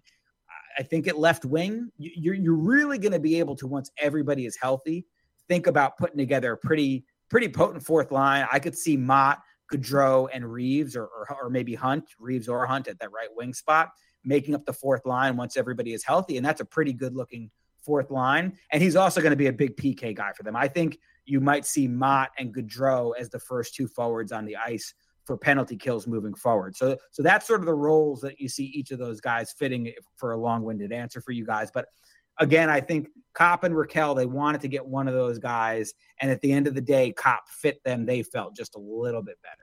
And honestly, it looks like Drury went value shopping the entire deadline. Just didn't give away any of the big pieces of the future. Gets ready for the offseason, but added enough depth to where if, and I mean, I guess we can get to this right now. Kaapo Kakko, I think it's been confirmed at this point, has had wrist surgery. Uh, you you tell me. But at, at, I not, not not confirmed, but I you know I I know people not just hearing from different sources, but I know people that ran into him in the grocery store and saw and saw a thing on his wrist. So yeah, I mean we think it was, out there. Um, yeah, we, we, we, we think it we think it was something with the wrist, but the team has not said. Sure, that, so it's not. We'll, we'll, say there was yeah. some sort of wrist surgery. That's where we'll go with. Not confirmed. Uh, but some sort of wrist injury is what we believe it to be happened, and that's something like that could re-injure very easily. Do you think that's why the Rangers went out and acquired so many forwards? Because maybe that Kakko, even though he'll return, he might not be the 100% self he was earlier this season. Yeah, it gives them protection from injury, absolutely. And you've seen throughout this season that it's been very rare when they have everybody available.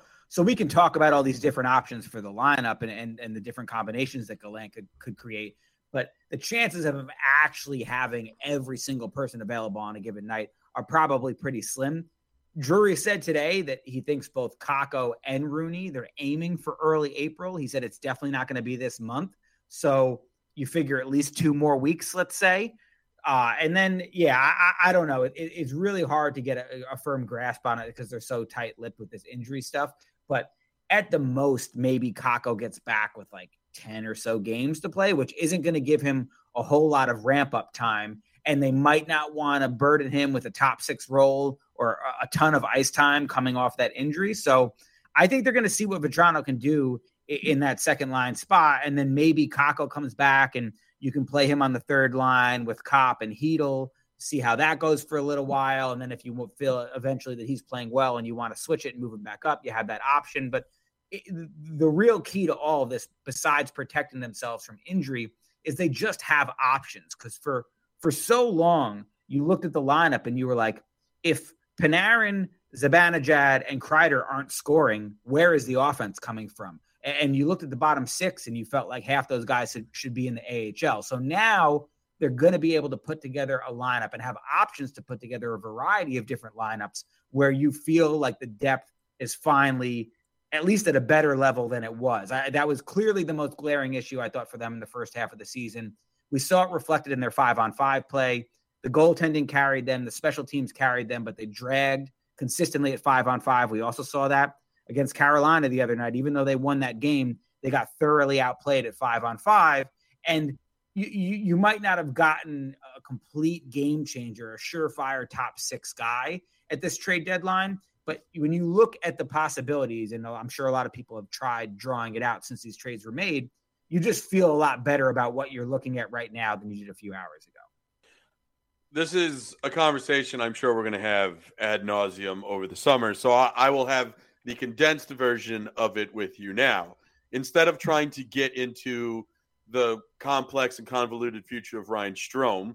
let's instead look at this question from the aspect of do you feel the Rangers need to extend Andrew Copp to make that package more worthwhile? I know where Ryan and I end up, but I'm very confused, uh, not confused, curious about where you end up in terms of um, Copp and whether it's a short little fling or a long term marriage.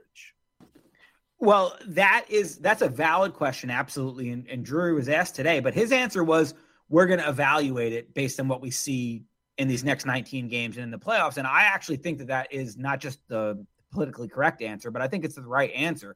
You don't have to make a decision on extending him right now. Why? Why would you do that until you see how he fits? If he has a great run with the team, and you feel like between him and Chytil, you can make second line and third line center work, then absolutely that could be an, an avenue that you explore. But I do not believe by any stretch of the imagination that they acquired him planning to immediately extend him. Now, the the Strome thing is a whole other curveball in this situation because I think I talked to you guys about this previously, and I know I wrote about it a few times.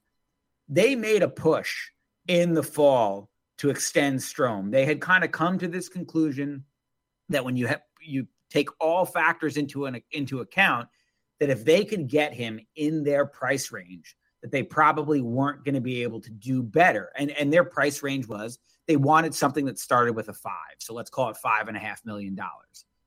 Now, eventually, over time, obviously they were not able to work out a deal. So I don't know if the I, I believe deep down Strome would like to stay here, but you also can't begrudge him if he looks at the market and says, okay, I can go out there and do much better than this.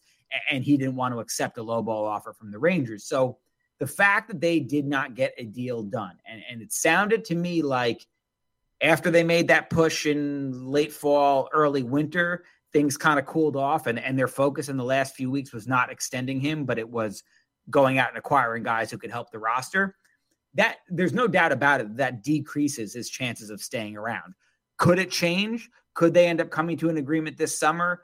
It's entirely possible. I wouldn't say that he's out of here, but I feel I don't feel as good about his chances of staying today as I did the last time that I was on with you guys. And Copp could be a potential option to replace him, but is Copp a true second line center?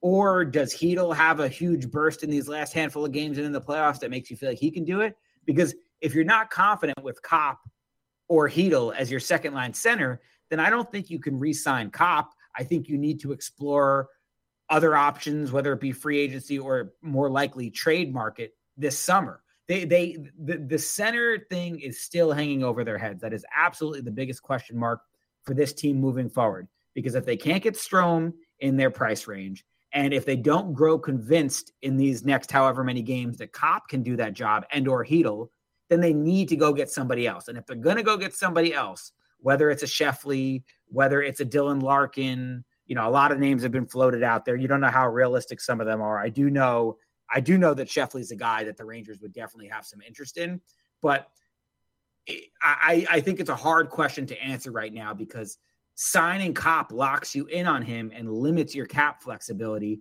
And then you're not going to be able to go out and get another second line center. He's going to have to be your guy or Chytil. And I don't, if I were the Rangers, I wouldn't want to make that decision today. No, you wouldn't. But that's why they kept all the assets. That's that's why Nils Lundkvist, that's why Kravtsov, whether whether he's an asset or not, is still here. That's why you still have those two first because you couldn't sign Ryan Strome. And then this this offseason, you get to go out and spend all those assets to try and replace him if that's the case.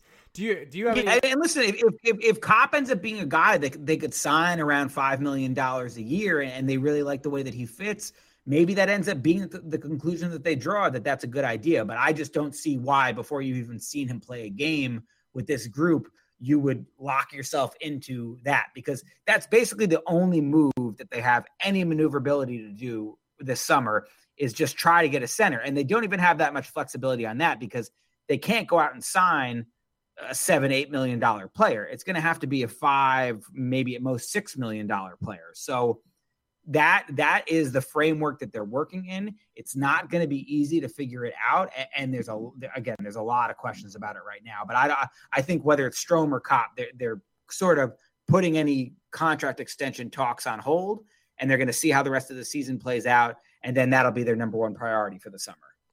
Speaking of uh, priorities for the summer as well, Georgie ends up staying after a master class performance uh, versus the Carolina Hurricanes, where he carried the entire team the entire game. Uh, which is something we hadn't seen from all summer. But it does seem like uh, I know that Emily Kaplan said this today on uh, ESPN TV that they're willing to uh, send him to wherever he wants to go this offseason. They're willing to work together with him. Have you heard something any, anything similar with Georgiev?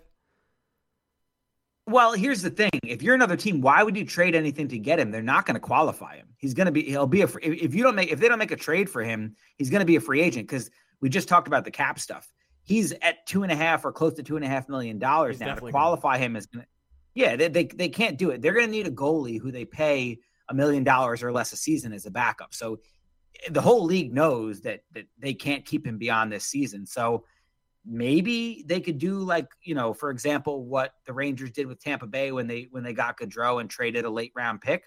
Maybe the rangers could get a sixth or seventh rounder from a team that wanted to make sure that they had the rights to negotiate with him.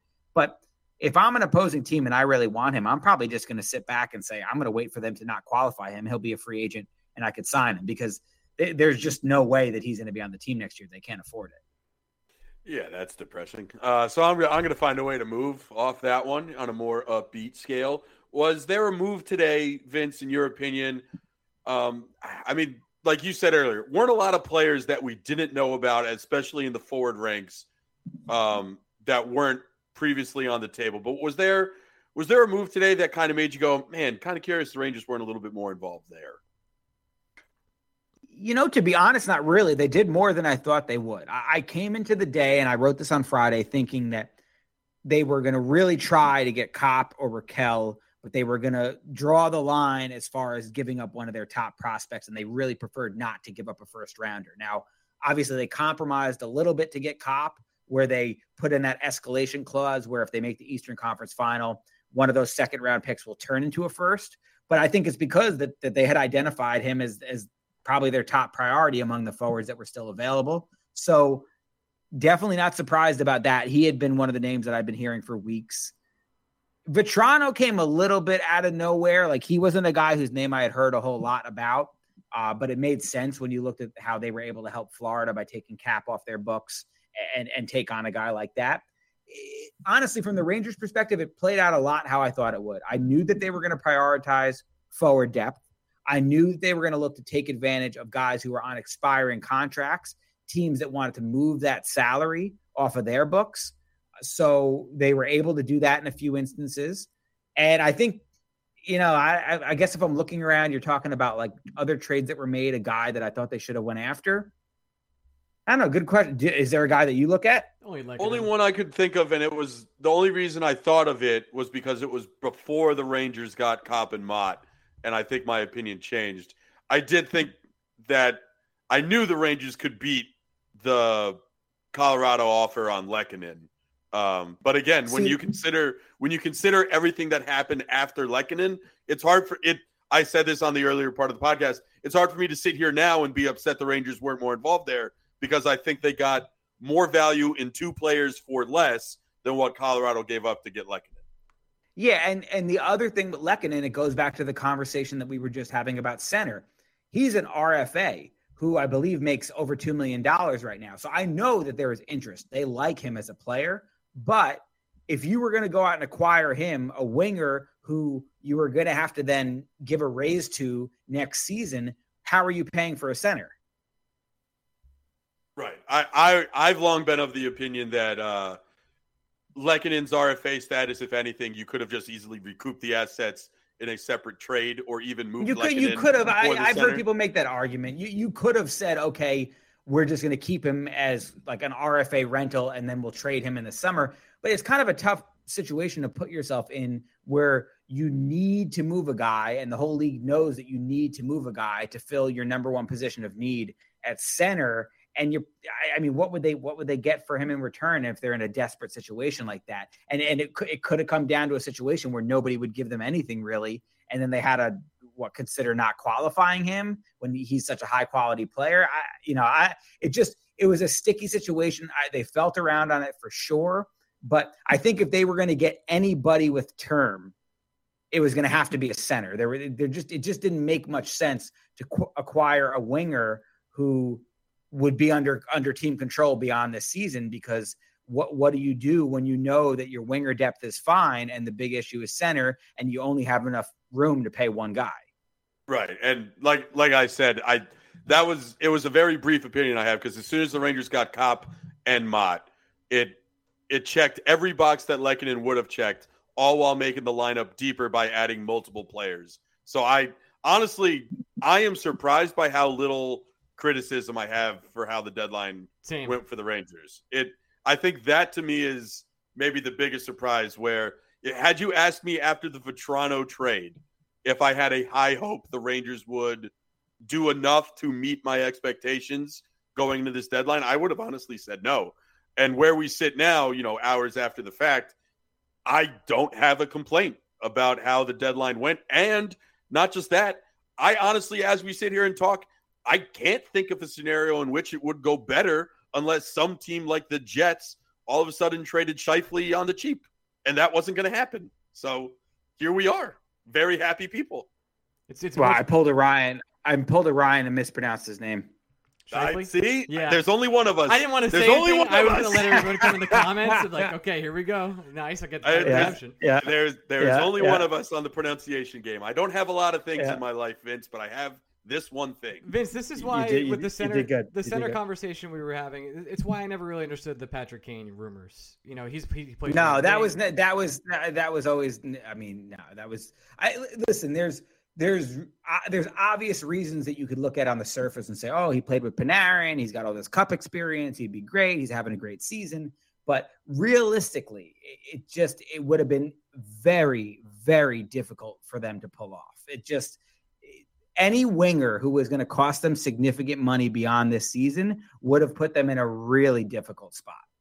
no doubt about it. Let's uh And that- oh sorry, go Well, on, I'll just I'll just to that point. I I know Conor Garland was a very popular name, but that's essentially the same reason. The Rangers, it even if Gar- even if we think Garland is on a cheap contract for the output he gives out on the ice, it's still too much money for the Rangers to be giving a winger when they have such a bigger glaring question to answer. Yeah, re- remember this number. I've, I've put this number out a few times, and I've checked it with all different kinds of people. Ten point seven million dollars. That is essentially, if, if assuming they don't, you know, maybe they could move a Nemeth, or maybe they end up moving on from Chytil. Although then, what do you do at center? You know, maybe they could find little ways to shave, but the, the big guys, the big contracts aren't going anywhere. So the way that they have to look at it is ten point seven million dollars to do these four things br- figure out your second line center, resign Kakko, re-sign Sammy Blais, and find a backup goalie. So you've got ten point seven million dollars, and you have to squeeze those four things in for that amount of money. So try figuring that out at home exactly how you're going to make that work if you're paying Patrick Kane or if you're paying Artturi Lehkonen or if you're bringing in anything besides those four needs. You know, may eh, eh, they, they could get creative.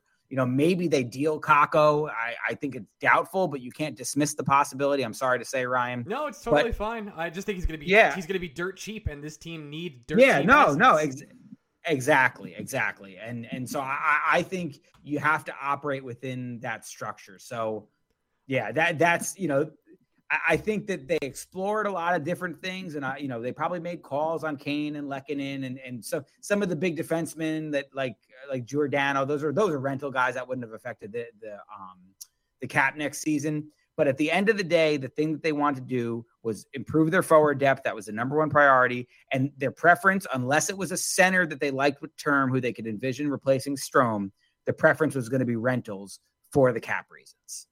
I, I like how you said sorry, Ryan, about trading Kakko. Church of Kakko essentially is paying my health insurance right now. So it's sorry, Greg, Vince. That's the that's the sorry we have on Yeah, the books. yeah, Ryan will yeah. be fine. It's Greg's livelihood we're talking about here. Yeah. What are you guys going to do if he's playing in Winnipeg? Uh, we'll make we'll make we'll, it'll planes. That's what we'll do. We'll make, we'll make shit with planes. Yeah, I don't. I don't really see them trading yeah. Kakko personally, just because like, like Lafreniere and Kako are just so goddamn cheap. I, I did love love how the Rangers had to come out and say that they're they're not trading Lafreniere this week. I thought that was pretty funny. Um, that was a good time. But yeah, I, I, and they might try and trade Nemeth this offseason as well to try and maybe move some cap space there. So we'll see That that is the most logical thing, but that might almost be like a, a Marc Staal situation where you have to attach an asset to him to get somebody else to take him. Oh, you 100 percent will be. Can't, I can't Yeah, imagine a yeah. team paying up for Yeah. that. My final question, Yeah. Vince, and then we take I, I will, I will I will say this though, because you guys were saying something earlier. I, I, I find it interesting that you guys have no beef at all with the trade deadline because I think for me, as far as the players that they brought in, the way that they built the depth, the things that we've been talking about about needing to improve the forward depth, lack of scoring in the bottom six, poor play at five on five. I think they did, given what was out there in the market about as good of a job as they could have in addressing those issues. But you gave up two second rounders plus a, a, a pretty solid prospect in Morgan Barron. And one of those second rounders can turn into a first for Copp. And he might only play 20 something games here. Vince, I'll tell you so, this right now. I'll just, say, it is, I'd to me, it's, your, it's Vince, I'd say it to your face. If the Rangers are in the Eastern Conference final with Igor Shesterkin, I'll give you a first right now. I, no, yeah, no, yeah. I'll if, trade if, it for if they nothing. make it to the East, but, but, but if they, let's say they go out in the first round and you're still giving up two second round picks and Barron, that's that for a rental who's only who's probably going to play on their third line. It's a lot. Now, I'm not saying I wouldn't make the deal. I'm not saying I think it was a mistake, but it's honestly a little bit more than I I thought that they were trying to just get him for a second rounder and a prospect. I didn't think they were going to throw the second second rounder in there, and I, I did not think that they would have the escalation to a first round. My dude, did Even- you see what other were- teams paid for forwards? No, I know. No, the market the market dictated it, but I, you know, I, I think Drury had been playing hardball on this and really didn't want to go to the first round pick territory. Now, again, it was kind of a compromise what it ended up being, and, and a good compromise, kind of a savvy compromise that you don't see a lot of other GMs doing. But it, it did still strike me as I think probably a little bit more than at the beginning of the process they wanted to, they would have wanted to give up for a rental. Again, not saying I wouldn't do it, and I, and I think that he was probably the best fit out there for them because of his versatility. But it's it's not it's not a package that I would say is insignificant. Th- those are three It's pretty not. decent assets. It's not. But Vince, I'll- any other year, well, I'll- I'll- any other year, I would be pissed off about this. But this is a year where you have Igor Shesterkin, who's going to be a Hart candidate, if not winning the Hart himself. You have Adam Fox. Obviously, Chris Kreider's uh, on fire the entire year. Artem Panarin and Mika Zibanejad are going to get one year older next But year. That's it. honestly, honestly, Ryan, it's it's even simpler for that. It's simpler than that for me, and it's something I've been trying to harp more often than not. Listen, the odds of any player taking outside the top twenty, let alone the top fifty, becoming an impact NHLer is extremely low. I am willing to bet the Winnipeg Jets aren't able to identify a guy at 52nd, 53rd, 54th overall in this draft. It's going to bite the Rangers in the ass. And I'd rather have a player that's going to be impactful in the lineup, even if it's just for 20 games, than hope that this Ranger uh, scouting department is going to drill a pick at 56 overall. I, I just, I do think it, it, it's, you know, I don't, it's not just Greg- a hockey thing. Greg, we, we let do me this in every bootlick some more because that's what we're doing. I'm loving bootlicking right now. They they they don't have any cap space the next five years. What the hell are they trading for? After they trade for the second second center uh, second line center, they got nothing else to do. So trade them now. It's fine by me. Yeah, I just, Yeah. I, I, but, but to the larger point is, I, I just think we as sports fan, I don't know if it's like an NFL draft thing that has warped our mindset about Mystery uh, box. the value of it. Yeah, I, mystery box for the boat. I just take the fucking boat sometimes, even if it sinks after 20 games. You still had a boat for 20 games as opposed to a mystery box that might just sink on the first try. I, I I don't disagree with you. I, I think I would I I mean I'm not the GM, but I would make the trade. I'm not saying that I think it was a mistake or a bad trade or anything like that. But it, it just again it's it's I guess it's how you view it because basically they gave up three let's call them B level assets to avoid giving up an A an A you know A asset which would be a first round pick or, or Othmann or Schneider or something like that. So it's definitely a trade you can stomach. And ultimately, at the end of the day, I thought the important thing was, regardless of the flaws that you want to point out on this roster, they're 40, 18, and 5. They're going to the playoffs. They're in prime position. They, they've they've won enough games, I think, to earn. I wrote this in my column last week that they've earned the opportunity to get these reinforcements and give them. The, don't just look at it like it's a nice thing to get to the playoffs. Give them the best chance to win once they get there. And no matter what you want to say about Drury, he definitely went maybe not all in, but very, very far in to make that happen today. And, and I do think that ultimately doing as much as he did was the right thing because that's what this team needed. And now they're a much more interesting, viable team as we look toward the playoffs. And with the way the goalie's playing, that's the one X factor. I've had a lot of people around the league say this to me in the last few weeks. Igor is the best goalie in the world right now. Is could he be that for the next five, six, seven, eight years? It's very possible. But could another year come where he has a down year or he gets injured? That's also very possible. So you, you're riding this wave right now. You've got Panarin and Zibanejad and Kreider who are either 30 or pushing 30 in their primes. And so this I don't think was a I don't think it was a bad move to go for it right now. I'm just saying that I go giving as much up as they did to get Copp was a big sign to me that they're going for it because I think it was more than initially I thought that they would give up. And, and I don't think it's a bad thing. I was just curious how you guys felt about it. No, I, I, oh. I usually I know we're very negative Nancy's sometimes, and we are very critical of the team. But we're just this is a bootlicking episode. We're all in. I think we. I think I'll, we I'll even. Thing. I'll even. I'll let me let me propose this in a way that might even be more digestible. Right when you consider everything as a whole, the New York Rangers gave up nothing better than two second round picks and Morgan Barron for Andrew Copp, Tyler Motte, Frank Vatrano, and Justin Braun. If like they got four players and they gave up it, what the three of us would consider three B assets. When you group it all together, it to me it makes it even more stu- like I can stomach it no matter what, but I stomach it even better when you're telling me again four players all all of quality and all that will help this lineup for three B assets and a bunch of leftover change I found under the couch cushion. That it, it's we've been very critical of Drury on this podcast. Today is a day where I can't find a reason to be. Just can't do it.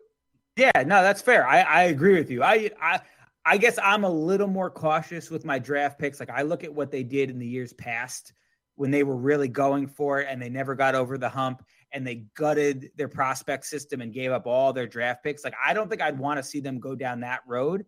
And now they're at a point where in the next two drafts, in the first three rounds of both those drafts combined, they only they're only going to have three picks. So you know, gutting the middle rounds of the draft too, like they don't have a lot of third and fourth rounders coming up in the next couple years. I'm not saying that's a huge deal, and I think it's worth it to to give yourself the best shot to win this year.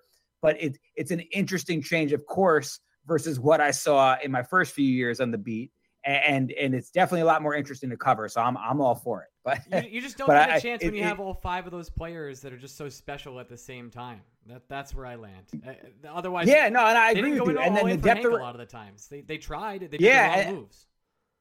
Yeah, and the depth around those guys was lackluster, and now it's better. So it's absolutely, I think, w- was the right thing to do. Vince, my final question, and then we'll let you get out of here, is how does this team stay fresh when they're playing like twenty six thousand games in like I don't know forty days? I don't know because I feel like I'm tired all the time. I do. I have no idea how they do it.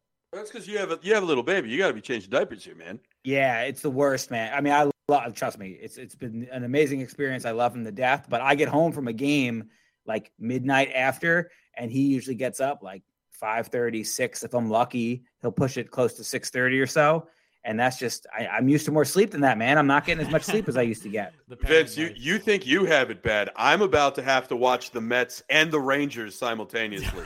Woe is me. oh, I'm sorry. Yeah, four hundred billion dollars. All right, uh, Vince. Uh, any other final questions for uh, for Vince Craig? Oh no, I I just I I. Are you okay when the Mets finish better than the Yankees this year? Is it going to be all right? Oh, like, are you gonna are you gonna make it? It's gonna I it's gonna be fine. I just uh I just want to have like I'm I'm very much looking forward to the summer to catch my breath, spend some time with the baby, spend more time outside. I'm not I'm very excited to see what the Rangers do in these final couple months. But I also think that like a relaxing night where I don't have any work to do and I just turn on a baseball game and drink a beer with like my son in my lap, that's gonna be pretty nice too. So I'm looking. Are you still Are you still downing those shitty IPAs? Did you finally oh realize oh that beer God, is beer? The worst take you've ever had. Uh, beer is beer, man. I don't know what to tell you. The Greg, PBR Greg, is just the same as a fucking dogwood or whatever it's called. Tasteless, Greg. We don't we don't have the video on right now, but I have an IPA in my hand. what?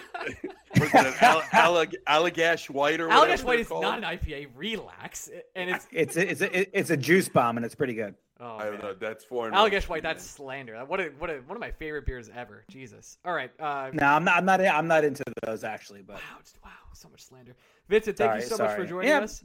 Um, uh, obviously, everyone can follow you on Twitter.com. They can also read you at lohud.com and subscribe there. For is it still a dollar a month for six months? What's going on? Actually, oh, this podcast is coming out on Tuesday. Yep. So we did this last month. They're going to do it again one more day this month. On Tuesday, we have that sale going on where you can pay $22 for unlimited access for two years of stuff. Two? So you just pay 22 years?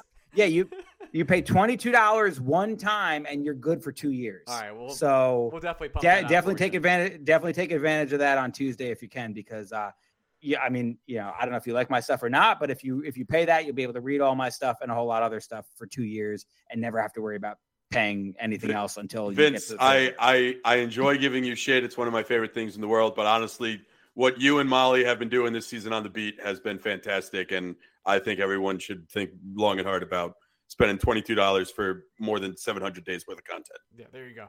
Yes, I, I appreciate that, Greg. Thank you. All right, uh, we're out of here. We'll be back uh, later this week with BSBOT. We love you guys. Bye. Without further ado, I'd like to thank the NHL Insiders Club, the Offer Sheet Club, the ex- most exclusive insider club on Discord ever.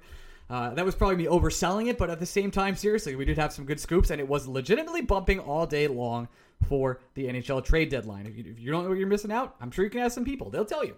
Uh, Adam Cassidy, Adam Cohen, Adam Curturlo, Adam Keach, Alex Gardner, Amber Cohensberger, Austin Beetleman, Barbie Chris, Ben Waters, Ben Weber, Brett McGinnis, Brian Doyle, Brian Gallagher, Brian Mallon, Bro- Broadway Blue Bleeder, Chris Finelli, CJ Stellwagen, Daniel Dezen, David Narrative, David Siegel, Dennis Dice Darian. Eric says these camera angles are awful for ESPN. I agree. Eric Stagg, give Gardner a cup.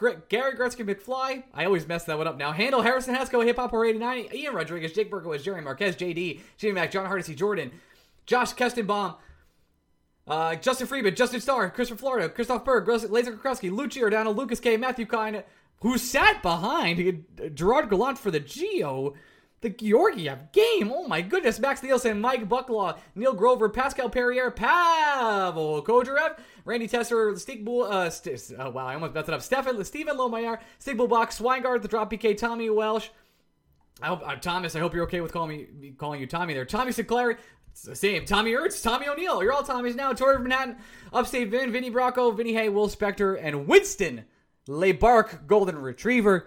Thank you so much for listening. What a trade deadline has come and gone. Cannot thank you all for the support enough, truly, honestly. But the New York Rangers have quite the test ahead of them. They play the Pittsburgh Penguins three more times over the next, what was it, 10 days? Then they might play seven more times come May. Uh, there is quite the test for the New York Rangers ahead, as I just said.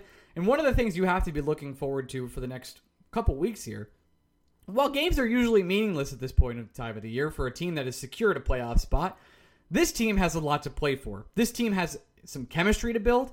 Who works what where? Maybe they try different some some different wild pairings because what do they have to lose? The answer is they would go down to the wild card spot where the Washington Capitals are now. Igor might have something to say about that no matter what, but maybe you try on a K'Andre Miller Adam Fox pairing. Maybe you try Braun and Jacob Trouba. Maybe you do certain things that you wouldn't have done before. Maybe you try a third line of Goodrow, Chytil, and Copp.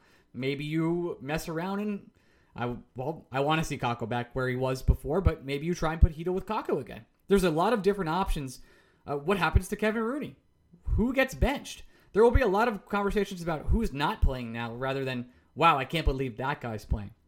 The chemistry is coming for this team, and we'll be sitting around for the next couple weeks here, saying to ourselves, what's the best iteration? And not only that, how does this team stay fresh? Because you saw what happened against the Carolina Hurricanes.